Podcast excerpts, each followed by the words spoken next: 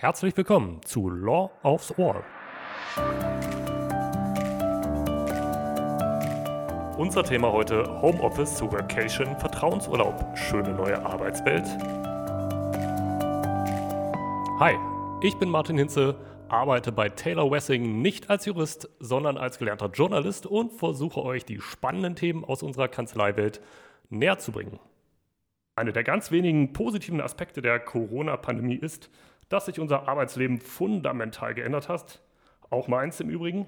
Denn viele können die, sich die tägliche Rush-Hour und den Stau sparen, haben endlich vernünftige Laptops und Smartphones zum Arbeiten zu Hause und in Videocalls sitzen gern mal die Kinder mit auf dem Schoß. Alles völlig normal mittlerweile.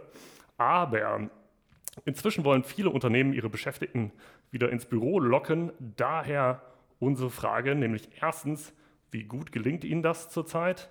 Und wie gut sind die Unternehmen auf die nächste Corona-Welle, die uns ja mutmaßlich im Herbst bevorsteht, äh, überhaupt vorbereitet? Die zweite Frage, mit der wir uns befassen wollen, lautet, gerade jetzt in der Urlaubszeit dürfte Workation, also eine Kombination aus Arbeiten und Reisen, sehr gefragt sein. Aber ist das tatsächlich auch so ohne weiteres machbar? Und worauf muss man da achten? Und zu guter Letzt unsere dritte Frage, noch so ein Trend, nämlich Vertrauensurlaub oder anders gesagt, Nimm so viel Urlaub, wie du möchtest. Das hört sich erstmal gigantisch gut an, doch wie funktioniert das überhaupt in der Praxis? Um diese Fragen zu beantworten, darf ich heute unseren Gast begrüßen, Jonas Warnten. Hallo lieber Jonas, schön, dass du da bist. Ja, vielen Dank, Martin. Äh, herzlichen Dank für die Einladung. Sehr gerne. Und auch bei der Vorstellung unserer Gäste bleiben wir bei unserer magischen drei, nämlich drei kleine Fragen. Heute an Jonas. Äh, unsere erste Frage: Was macht dich denn zu einem Experten auf diesem Gebiet? Ja, der Begriff Experte ist natürlich immer ein bisschen schwierig, aber ähm, also zum einen bin ich selber betroffen. Ich arbeite ja selbst, bin äh, selber ab und an mal im ähm, Homeoffice. Wir selbst haben mittlerweile auch eine Form von Vertrauensurlaub eingeführt. Insofern ähm, macht uns alle das wahrscheinlich schon ein Stück weit zu Experten auf diesen Gebieten, über die wir heute sprechen. Ähm, daneben bin ich allerdings auch Fachanwalt für Arbeitsrecht und leite seit Anfang 2020 das äh, Corporate Immigration Dezernat von TV Deutschland, ähm, was mir ermöglicht, dass ich auch die Fragen zu Workation einigermaßen, hoffentlich einigermaßen gut beantworten kann. Und äh, wie lange bist du schon hier bei uns bei Taylor Wessing? Ich bin das, was äh, wir gerne TV-Kind nennen. Ich habe hier sämtliche Stationen durchlaufen. Ich war das erste Mal 2006 äh, studienbegleitend Praktikant bei TV, damals auch schon im Arbeitsrecht. Bin äh, später dann wissenschaftlicher Mitarbeiter geworden, Referendar, habe 2012 hier als Anwalt angefangen und bin seitdem am Ball geblieben. Also wurdest du im Prinzip schon im Bastkörbchen als kleines Baby hier vor die Tür gelegt. So ungefähr, genau. Ja, so muss man sich das vorstellen. Ja. Ähm, ja, dritte Frage. In deinem Büro, da war ich dich neulich besuchen, habe ich ein sehr schickes Rad gesehen. Ist, ist Radfahren so dein, dein Ding, dein Hobby? Ja, in der Tat. Also ich äh, pendel jeden Tag mit dem Rad äh, ins Büro. Das ist allerdings nicht das Rad, das dann auch in meinem Büro steht. Äh, dort steht ein Triathlonrad. Ähm, das Ganze ist so ein bisschen mein Wintertrainingslager. Ähm, abgesehen davon kann man hier in der Nähe unseres Turms sehr, sehr gut fahren. Und ähm, ich trainiere für Triathlonrennen. Ich nehme so im Jahr an drei, vier Triathlonrennen teil und äh, versuche das zeitlich äh, mit meinen Aufgaben und Pflichten, die ich alle sehr gerne wahrnehme, als Vater von drei Kindern zu vereinbaren.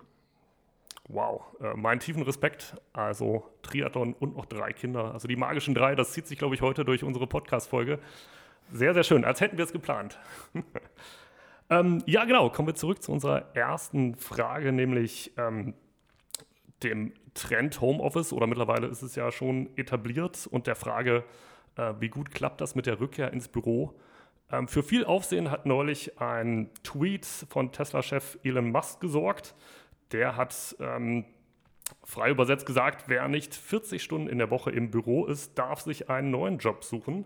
Das hat natürlich äh, für einen Aufschrei gesorgt. Ähm, ich meine, er ist natürlich bekannt dafür, da auch immer äh, ja, sehr scharfzüngig sozusagen zu twittern.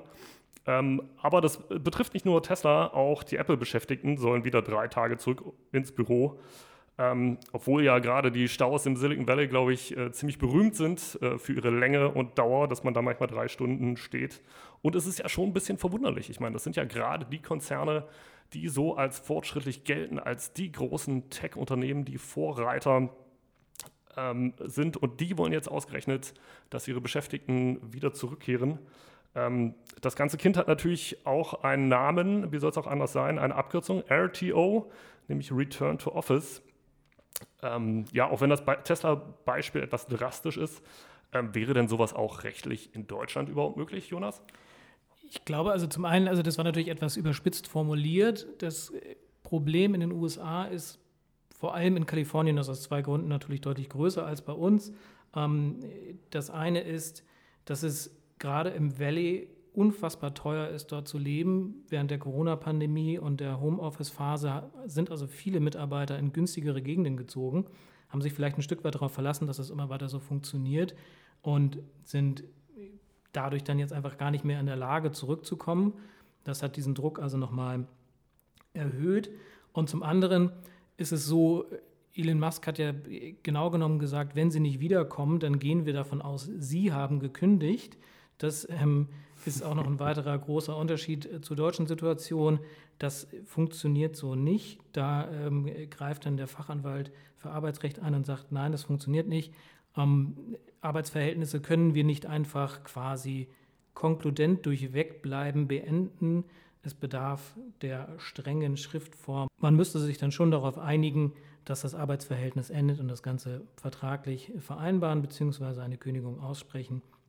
Employment at Will, wie es im Arbeitsrecht in den USA heißt, haben wir hier nicht. Daher wäre es nicht so ohne weiteres möglich.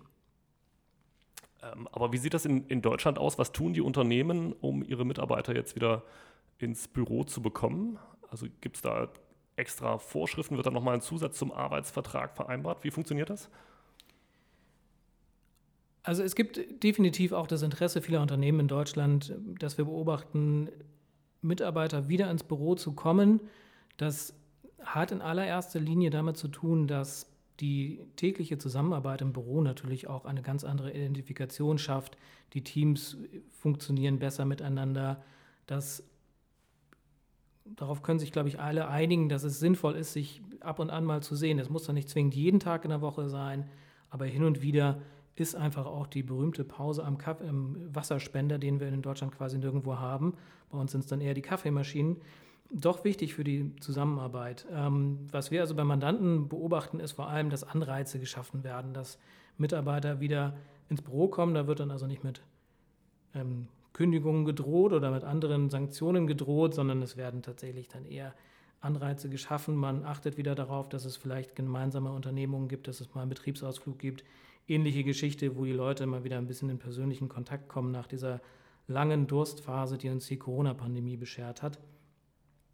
Und äh, es mag dann Einzelfälle geben, wo Mitarbeiter sich dann auch weigern, wieder ins Büro zu kommen und sich dem komplett widersetzen. Und dann in der Tat komme ich natürlich auch in die Situation, dass ich als Arbeitgeber reagieren muss.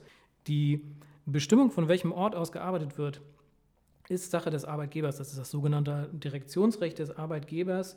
Ich darf also meine Mitarbeiter anweisen, ob sie aus dem Homeoffice oder von, aus dem Büro arbeiten, im Grundsatz jedenfalls. Und dann kann es auch dazu kommen, dass ich das sanktionieren muss, wenn dem nicht nachgegangen wird. Dann kann ich also irgendwann dazu kommen, dass ich eine Abmahnung ausspreche und tatsächlich als absolut letzte Maßnahme dann auch zur Kündigung greifen muss. Ah ja, okay, aber äh, im Prinzip, wenn ich zu Hause bleibe und äh, flattert mir nicht gleich die Kündigung rein, sondern es, äh, es gibt schon Vorstufen dazu sozusagen. Es wird definitiv Vorstufen geben müssen in Deutschland. Es wird immer erstmal die Anweisung geben müssen, wieder ins Büro zu kommen oder teilweise zurück ins Büro zu kommen. Ähm, häufig wird das auch vereinbart. Was wir jetzt immer mehr sehen, natürlich bei unseren Mandanten, ist, dass es Vereinbarungen zu mobiler Arbeit gibt oder zu teilweisem Homeoffice einige Tage die Woche. Das ist auch sehr vernünftig, dazu ähm, Vereinbarungen zu haben. Da können wir vielleicht später nochmal drüber sprechen. Und so es die nicht gibt oder ich mich nicht daran halte, würde es dann erstmal die Anordnung geben, dass ich zurückkommen soll. Und dann würde es auch vorher noch weitere Abmahnungen geben, bevor dann die Trennung des Arbeitsverhältnisses irgendwann ein Thema wird, ja. Ja, ähm, in dem Zusammenhang fand ich ganz spannend äh, eine kürzlich erschienene LinkedIn-Umfrage bei der Generation Z, also die heute 18- bis 25-Jährigen, sind ja ähm, schon längst Digital Natives. Ähm, aber ganz spannend war in dem Zusammenhang, dass tatsächlich sich knapp 70 Prozent, also äh, eine ziemliche Mehrheit, sich mehr Zeit im Büro wünschen. Ähm, ausgerechnet die sagen also, nur Homeoffice ist es im Prinzip nicht. Ähm, die Gründe dafür sind zum einen, äh, sie wünschen sich eine klarere Trennung zwischen Arbeit und Privatleben. Ähm, sie können sich besser konzentrieren im Büro, äh, sind da produktiver.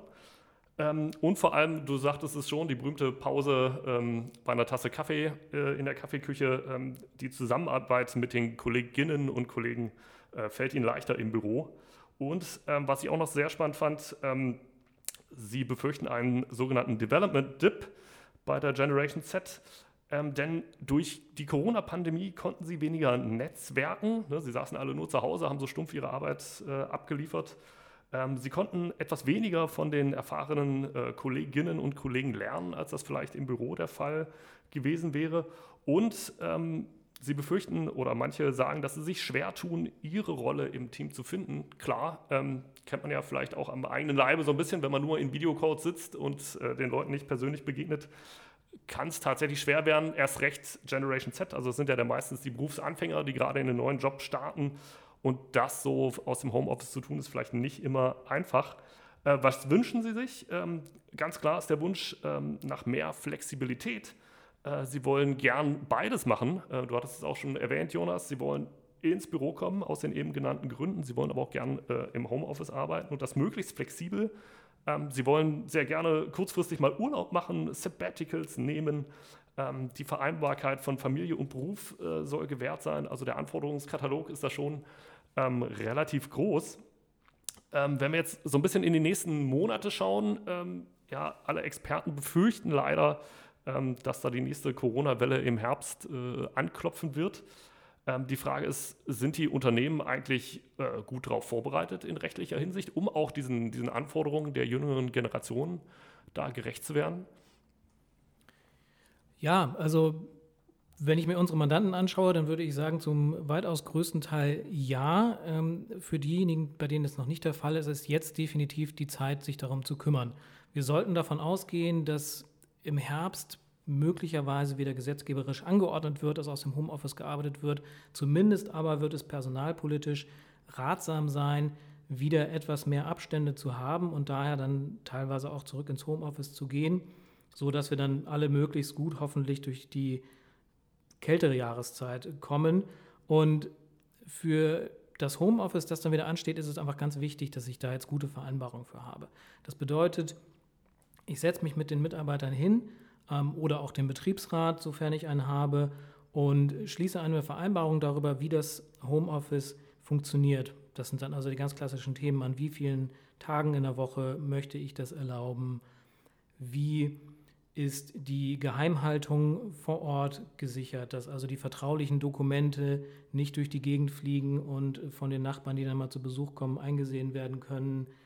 Das sind ähm, dann vor allem aber auch Themen der, des Arbeits- und Gesundheitsschutzes. Das ist ähm, etwas, das häufig übersehen wird, aber es ist nicht so, dass ähm, sobald der Arbeitnehmer ist, dann dieses Thema aus den Augen, aus dem Sinn ist, also sobald der Arbeitnehmer im Homeoffice ist, das Thema aus dem Augen, aus dem Sinn ist, sondern ich bin auch als Arbeitgeber verpflichtet dafür zu sorgen, dass der Arbeits- und Gesundheitsschutz im Homeoffice eingehalten wird. Gleichzeitig habe ich natürlich nicht die Möglichkeit, als Arbeitgeber zu jedem einzelnen meiner Mitarbeiter nach Hause zu fahren, mir anzusehen, wie ist der Lichteinfall am Arbeitsplatz, sitzt der auf einem vernünftigen Schreibtischstuhl mit fünf Rollen, so wie es vorgeschrieben ist, und hat er den notwendigen Abstand zum Bildschirm. Das wird mir nicht möglich sein.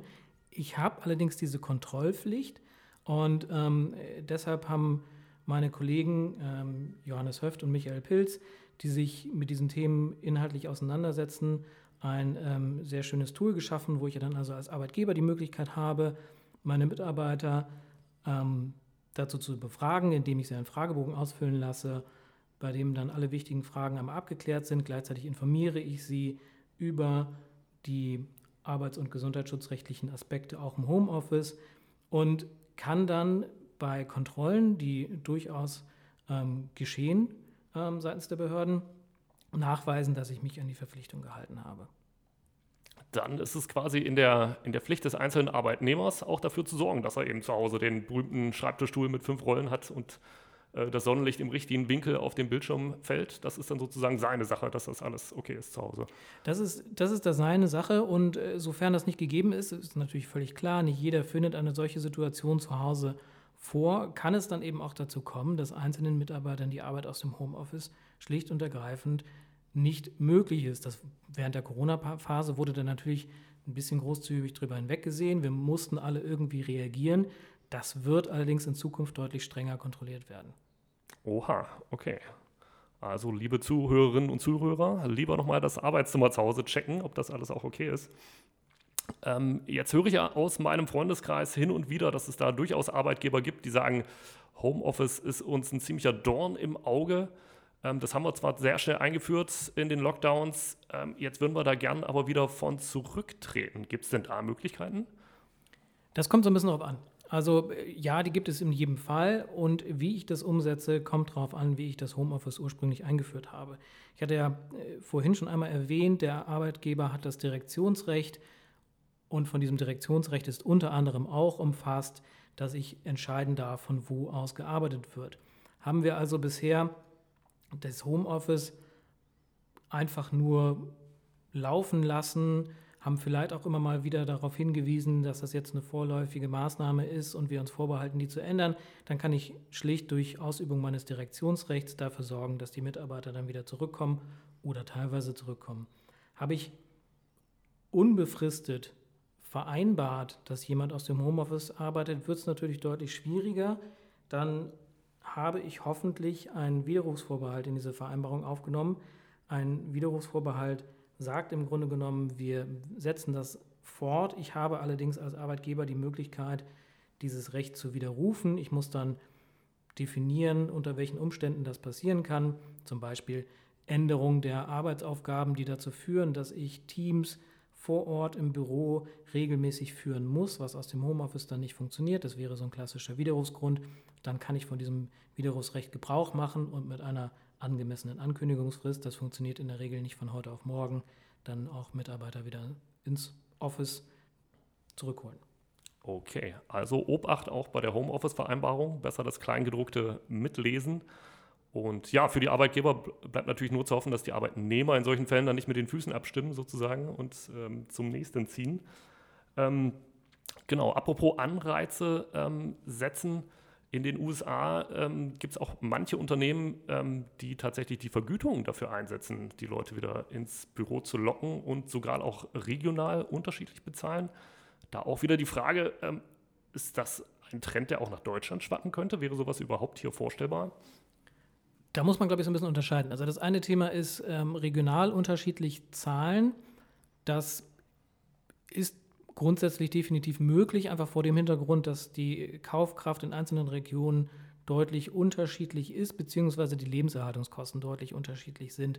Und dann kann ich natürlich schon sagen, wenn ich Mitarbeiter in München beschäftige, wo die Lebenserhaltungskosten relativ hoch sind, kann ich darauf reagieren, indem ich diesen Mitarbeitern eine angemessen höhere Vergütung zahle als Mitarbeitern in Regionen, in denen das Leben deutlich günstiger ist. Die Frage, ob ich Mitarbeiter dafür incentivieren kann, dass sie aus dem Büro und nicht aus dem Homeoffice arbeiten, ist eine ganz interessante und spannende Frage. Es gibt das ähm, allgemeine Gleichbehandlungsgebot da an der Stelle und ich kann dann Gruppen bilden und die durchaus unterschiedlich behandeln, brauche dafür allerdings einen sachlichen Grund. Also das ist ein Thema, das man sich anschauen könnte, bei dem man dann allerdings ein bisschen darauf rumdenken müsste, was ist der sachliche Grund für diese Ungleichbehandlung, kann ich das ohne weiteres einführen oder nicht. Und sofern ich dahin komme, dass ich es einführen kann, sollte ich das auch, sofern ich einen Betriebsrat wiederum habe, dann natürlich alles sauber abbilden, um da rechtlich auf der sicheren Seite zu sein. Ah ja, sehr spannend. Ich äh, ja, bin gespannt, was es da noch für Entwicklungen auch hier in Deutschland gibt. Ähm, Hinzu kommt ja auch noch, dass ähm, der Europäische Gerichtshof bereits im Jahr 2019 gesagt hat, äh, sämtliche Arbeitgeber äh, sind zur Arbeitszeiterfassung verpflichtet. Ähm, wie funktioniert das eigentlich im Homeoffice? Ähm, es ist ja, glaube ich, noch nicht ins deutsche Recht konkret umgesetzt. Also A, wie funktioniert es und B, ist schon absehbar, wann das überhaupt auch in Deutschland eingeführt wird? Erstaunlicherweise nein. Also es ist vollkommen richtig. Der EuGH hat entschieden, die Arbeitszeit muss erfasst werden. Dadurch hat er allerdings nicht die Arbeitgeber direkt verpflichtet. Das kann der EuGH an dieser Stelle nicht. Er hat die Gesetzgeber, die nationalen Gesetzgeber verpflichtet, eine entsprechende Gesetzgebung einzuführen. Dem ist der deutsche Gesetzgeber bisher nicht nachgekommen. Es wird allerdings erwartet, dass das über kurz oder lang der Fall sein wird. Mit anderen Worten, bisher müssen wir die Arbeitszeit nur in wenigen Fällen erfassen. Wir müssen Überstunden müssen erfasst werden im Bereich von geringfügiger Beschäftigung, also der berühmte 450 Euro Jobber. In mindestlohnnahen Bereichen müssen wir Arbeitszeit erfassen. Das Ganze dient dann dem Zweck, dass ich dokumentiere, dass ich die Mindestlohnvorschriften einhalte. Im Übrigen muss ich es bisher nicht. Und das ist natürlich dann im Homeoffice wird das auch nochmal zusätzlich erschwert. Es gibt dann unterschiedliche Möglichkeiten. Ich könnte zum Beispiel sagen, ich schneide immer mit, wenn der Mitarbeiter sich einloggt über den VPN-Tunnel und ich dann sehe, okay, er ist jetzt in den dienstlichen Systemen und arbeitet dort. Nur ist dann immer die Frage, ist das schon verlässlich dann die gesamte Arbeitszeit oder kann der Mitarbeiter, die Mitarbeiterin nicht auch unabhängig von dem VPN-Tunnel arbeiten? Und spannend bleibt die Frage, wie das Ganze umgesetzt werden wird. Also welche, welche Möglichkeiten werden mir an die Hand gegeben, um die Arbeitszeit zu erfassen. Wir hoffen natürlich, dass es da eine größtmögliche Flexibilität geben wird, die allen entgegenkommt, Arbeitgebern wie auch Mitarbeitern und Mitarbeiterinnen, indem es beispielsweise ausreicht, wenn man sich dafür entscheidet, dass man schlicht und ergreifend einfach eine händische Liste führt, als jetzt einfachstes Beispiel, um mhm. dann die Arbeitszeit zu erfassen. Ah ja, und äh, wie genau darf dann der Arbeitgeber das kontrollieren? Also kann er wirklich für jeden einzelnen Arbeitnehmer schauen, ähm, heute warst du acht Stunden mit dem VPN verbunden mit deinem Laptop, das reicht, das reicht aus als Arbeitszeitnachweis oder ist das bloß ähm, ich sag mal, anonymisiert möglich, über bestimmte Gruppen hinweg einfach zu, zu schauen, Team A hat in dieser Woche so und so viele Stunden gearbeitet? Das ist natürlich datenschutzrechtlich irgendwann herausfordernd. Ähm, gleichzeitig ist es so, wenn ich gesetzlich verpflichtet bin, gewisse Dinge zu erfassen und auch namentlich erfassen muss, dann ist das meine Grundlage für die Verarbeitung der entsprechenden Daten. Ich selber bin nicht im Datenschutzrecht tätig, aber da ähm, gibt es quasi keinen anderen Weg. Wenn der Gesetzgeber mich verpflichtet, etwas zu erfassen, dann muss ich es natürlich auch tun. Und dann kann nicht jemand anderes mir später auf die Finger klopfen und sagen, naja, wieso hast du denn diese Daten jetzt erfasst? Das funktioniert dann nicht. Ah ja, verstehe. Ähm, weiterer Trend ist ja, dass äh, auch das Arbeits- und das Privatleben immer mehr miteinander verschmelzen. Äh, dass man auch nochmal abends schnell ins Smartphone guckt, nochmal die Handys ähm, anwirft und checkt, welche Mails sind denn da, wie sieht morgen mein Kalender aus. Ähm, gerne auch mal im Urlaub äh, nochmal eben Mails checken, ein, zwei beantworten. Ähm, ist das überhaupt so zulässig? Ist das dann Arbeitszeit? Ist das Urlaubszeit? Wie wird das gehandhabt? Da gibt es kein Schwarz oder Weiß. Das ist so ein bisschen schwer zu beantworten, die Frage. Eins ist klar, das Arbeitsschutzrecht und dazu gehört dann eben die maximale Arbeitszeit pro Tag, wie auch die vorgeschriebene Ruhezeit von elf Stunden zwischen den in Anführungsstrichen Schichten. Ähm, dieses Recht kommt aus einer Zeit deutlich vor mobilen Endgeräten. Also das kommt alles noch aus einer Zeit, in der ich wirklich morgens in den Betrieb gefahren bin, abends wieder nach Hause gefahren bin und dazwischen hatte ich meine Ruhezeit. Das wurde also alles noch nicht mitbedacht.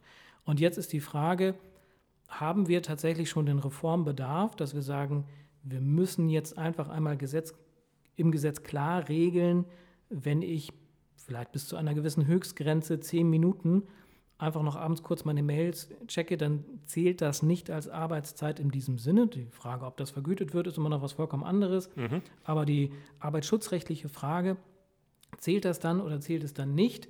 Ähm, viele, mich eingeschlossen, vertreten die Ansicht, solche sehr geringfügigen, wiederum in Anführungsstrichen, Einsätze zählen dann nicht und führen nicht zu einer Unterbrechung der Ruhezeit.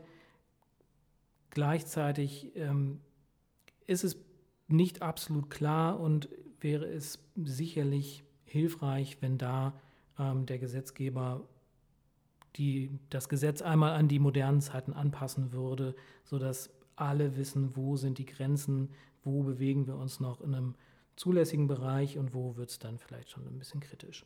Ah ja, sehr spannend. Also liebe Bundesregierung, aufwachen und äh, dringend mal äh, was tun daran. Wir arbeiten nicht mehr alle in Schichten und ähm, genau, sind auch so ein bisschen unabhängiger äh, davon geworden. Ähm, das führt uns zu, unserem, ähm, zu unserer zweiten Frage. Jetzt waren wir schon relativ lang bei der ersten, ähm, wollen wir die letzten beiden aber nicht außen vor lassen. Und zwar dem schönen Trend äh, Workation. Äh, noch so ein äh, englisches Kofferwort, setzt sich zusammen aus Work and Vacation, also Arbeit und Urlaub. Äh, wie wir gerade gelernt haben, geht das ja im Prinzip ähm, nicht. Also ist der Begriff so ein bisschen irreführend. Was ist denn damit überhaupt gemeint mit Workation?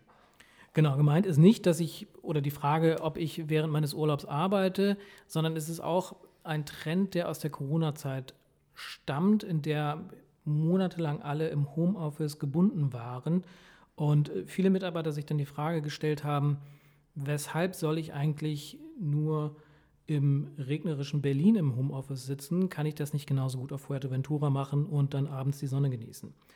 Dann sind also viele an ihre Arbeitgeber herangetreten. Hoffentlich haben das alle gemacht und haben das nicht einfach quasi heimlich umgesetzt und haben, nein, mal, nein. Die Frage, und haben mal die Frage aufgeworfen, darf ich das machen, darf ich das nicht machen? Das war also eine Frage, die wir relativ häufig bekommen haben. Und es ist, um das kurz zu fassen, es gibt da einige Herausforderungen, die dann so ein bisschen als Spaßbremse an der Stelle fungieren leider. Ähm, das erste ist so ein bisschen mein Bereich, ich hatte ja gesagt, ich beschäftige mich mit Corporate Immigration. Das ist dann also die Frage, darf ich in dem Land, in dem ich dann arbeiten möchte, überhaupt arbeiten? Mit dem deutschen Reisepass kommt man relativ weit. Das bedeutet allerdings nicht, dass ich auch überall arbeiten darf. In der EU darf ich das. Ähm, außerhalb der EU wird es dann schon kritisch. Also, und äh, da ja leider zum Beispiel Großbritannien die EU verlassen hat, wird es da schon kritisch und darf ich nicht ohne weiteres, ohne Arbeitserlaubnis da tätig werden. Das spricht also schon einmal dafür, dass ich den Mitarbeitern sage, in der EU können wir darüber sprechen, ansonsten müsst ihr euch bitte darum kümmern, dass ihr dann auch die entsprechende Erlaubnis bekommt, dort tätig zu werden. Das hängt dann auch wiederum mit dem Sozialversicherungsrecht zusammen. Wir alle ähm, die wir hauptsächlich in Deutschland tätig sind, zahlen Sozialversicherung hier, sofern wir sozialversicherungspflichtig sind. Und die Frage ist dann also, wenn ich mehrere Monate in einem anderen Land arbeite, werde ich dann dort irgendwann sozialversicherungspflichtig? Das Ganze wird gelöst über sogenannte Entsendungen im sozialversicherungsrechtlichen Sinne. Das bedeutet nichts anderes, als dass mein Arbeitgeber mich in ein anderes Land schickt und ich dann, wenn das zeitlich begrenzt ist, in aller Regel weiterhin in Deutschland Sozialversicherung bezahlen darf. Ich kriege dann eine sogenannte A1-Bescheinigung und da stellte sich dann die nicht ganz unspannende Frage, wie ist denn die Situation, wenn mich gar nicht mein Arbeitgeber schickt, sondern wenn ich sage, ich möchte jetzt die Sonne abends genießen und mhm. verlasse deshalb Deutschland. Da waren die Sozialversicherungsträger während der Corona-Phase glücklicherweise flexibel und haben das erlaubt. Allerdings muss man da auch wieder sehen, das begrenzte sich im Wesentlichen auch wieder auf die EU. Wenn ich dann die EU verlasse, wird es wiederum deutlich kritischer und muss ich das prüfen. Das Gleiche gilt irgendwann da allerdings ähm, in aller Regel allerdings erst nach längerer Zeit für die Frage der Einkommensteuer. Wo muss ich also die Einkommensteuer bezahlen?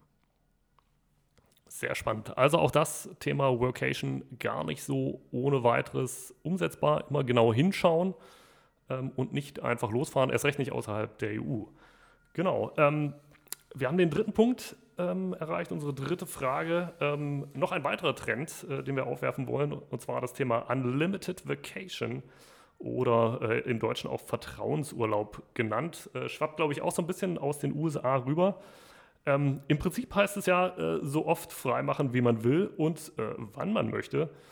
Ähm, auch damit versuchen Unternehmen ihr Employer Branding ein bisschen aufzupolieren, nochmal Anreize zu schaffen, dass auch die Talente da äh, den Arbeitsvertrag unter, unterschreiben. Ähm, am Ende klingt es ja fast ein bisschen zu schön, um wahr zu sein. Ich meine, äh, Unlimited Vacation, ähm, kann man da jetzt plötzlich 90 Tage Urlaub im Jahr machen? Was steckt da wirklich dahinter, Jonas? Also der Trend kommt tatsächlich aus, vor allem aus den USA. Und äh, wir sehen das bei vielen internationalen tätigen Unternehmen oder Unternehmensgruppen, dass sie das weltweit ausrollen wollen. Das ist natürlich so. In den USA gibt es deutlich weniger Urlaub als bei uns. Ich beispielsweise habe meine Frau in den USA kennengelernt. Sie hat damals dort gearbeitet und hatte zehn Tage Urlaub im Jahr. Für deutsche Arbeitnehmer und Arbeitnehmerinnen vollkommen unvorstellbar. Zehn Tage, Wahnsinn. Mit ja. zehn Tagen kann man wirklich gar nicht mal so wahnsinnig viel Urlaub machen. Nein. Ähm, äh, da kommt man kaum mal raus. Auch wenn es da eine Handvoll mehr Feiertage im Jahr gibt als bei uns, äh, arbeitet man am Ende ganz schön viel und hat wenig frei. So, und diese Unternehmen haben sich dann also irgendwann überlegt, als Incentive unbegrenzten Urlaub einzuführen. Das ist da also eine deutlich größere Revolution, als das bei uns ist, weil es bei denen schon unfassbar ist, wenn man mal so 25 Tage Urlaub im Jahr macht. Und hier ist es manchmal so ein bisschen die Wahrnehmung, dass dadurch tatsächlich der Urlaub begrenzt werden soll dass es also so ein bisschen so den Effekt haben soll wie im Restaurant, das sagt, zahl am Ende das, was dir das Essen wert war. Und die Restaurants häufig erleben, da wird dann mehr gezahlt, als sie normalerweise in die Karte geschrieben hätten. Das ist allerdings nach meiner Wahrnehmung in aller Regel gar nicht so gemein, sondern es ist dann wirklich gesagt, lass uns eine flexiblere Form der Zusammenarbeit finden. Natürlich müssen die Ziele ähm, erreicht werden und muss das Ganze dann noch sinnvoll als Arbeit ausgestaltet sein. Aber wenn es gelingt, in weniger Tagen die Arbeit zu erledigen, dann spricht nichts dafür, ein paar mehr Tage Urlaub zu machen. Und gleichzeitig ist es natürlich auch, wenn auch an sich gesetzgeberisch so nicht vorgesehen, teilweise Realität, dass Mitarbeiter, Mitarbeiterinnen während des Urlaubs hin und wieder mal ein bisschen arbeiten und dann sagen Arbeitgeber, gut, dann ist es aber auch nur fair, wenn ich dir auf der anderen Seite wieder ein bisschen mehr Flexibilität gebe. Und dir erlaube, grundsätzlich erstmal mehr Tage zu geben. Die Herausforderung aus, der, aus Sicht des deutschen Arbeitsrechts hierbei ist, dass im Gegensatz zu anderen Ländern oder im Gegensatz zu vielen anderen Ländern jedenfalls verbleibende Urlaubstage am Ende des Arbeitsverhältnisses abzugelten sind. Wenn mhm. ich dann natürlich unendlich Urlaub habe, ist so ein bisschen die Frage, ja, was bekomme ich denn jetzt? Bekomme ich jetzt ein Jahresgehalt oder mehr? Ja, in der Tat. Antwort nein, sofern ich das gut vereinbart habe, natürlich nur. Ähm, darum muss ich mich also kümmern. Und gleichzeitig kommt es natürlich auch immer mal wieder zu Konflikten, dass dann ähm, Arbeitnehmer, Arbeitnehmerinnen deutlich mehr Urlaub nehmen als Kolleginnen und Kolleginnen, was dann einfach dazu führt, dass es dazu einem ungesunden Ungleichgewicht kommt und dass natürlich dann möglicherweise auch mal ähm, der Stärkere im Team versucht, sich auf Kosten der Schwächeren im Team etwas mehr Urlaub zu verschaffen. Da muss ich dann also als Arbeitgeber immer einen Blick drauf haben und ähm, da steuernd eingreifen, denn klar ist natürlich auch bei unbegrenztem Urlaub, das funktioniert zum einen nur, solange die Arbeit erledigt wird und zum anderen aber auch, solange dann die Teamchemie weiterhin richtig ist und nicht darunter leidet. Sehr spannend. Also auch in Deutschland durchaus vorstellbar und möglich. Ich glaube, es gibt auch schon das ein oder andere ne Unternehmen, was das tatsächlich auch umgesetzt hat. Absolut, ja. Klasse. Ähm, ja, lieber Jonas, ganz, ganz vielen Dank. Ähm, das war eine sehr spannende Folge. Wir haben fast eine Punktlandung hingekriegt. Ähm, bisschen drüber, aber ich glaube, die Mehrzeit hat sich tatsächlich gelohnt. Ich zumindest habe äh, jede Menge gelernt, ähm, nämlich zu unserer ersten Frage: äh, Return to Office, der Trend. Ähm, Elon Musk, glaube ich, hätte es hierzulande nicht ganz so leicht, äh, die Leute, die nicht 40 Stunden ins Büro wollen, so einfach vor die Tür zu setzen. Ähm, beim zweiten Trend, Thema Workation, ist schon möglich, aber Augen auf, besonders wenn die Ziele außerhalb der EU liegen. Und beim dritten Punkt, nämlich Unlimited Vacation, klingt super, ist auch in Deutschland tatsächlich machbar. Aber ähm, da muss man natürlich auch einiges an Fallstricken beachten, gerade was die Vergütung der Urlaubstage am Ende angeht. Ähm, genau, damit sind wir auch schon am Ende von unserer heutigen Folge Law aufs Ohr. Nochmal ganz herzlichen Dank an Jonas Warnten. Es hat großen Spaß gemacht. Danke dir. Ja, vielen Dank. Ja. Wir sagen auf Wiedersehen und bis zum nächsten Mal. Tschüss.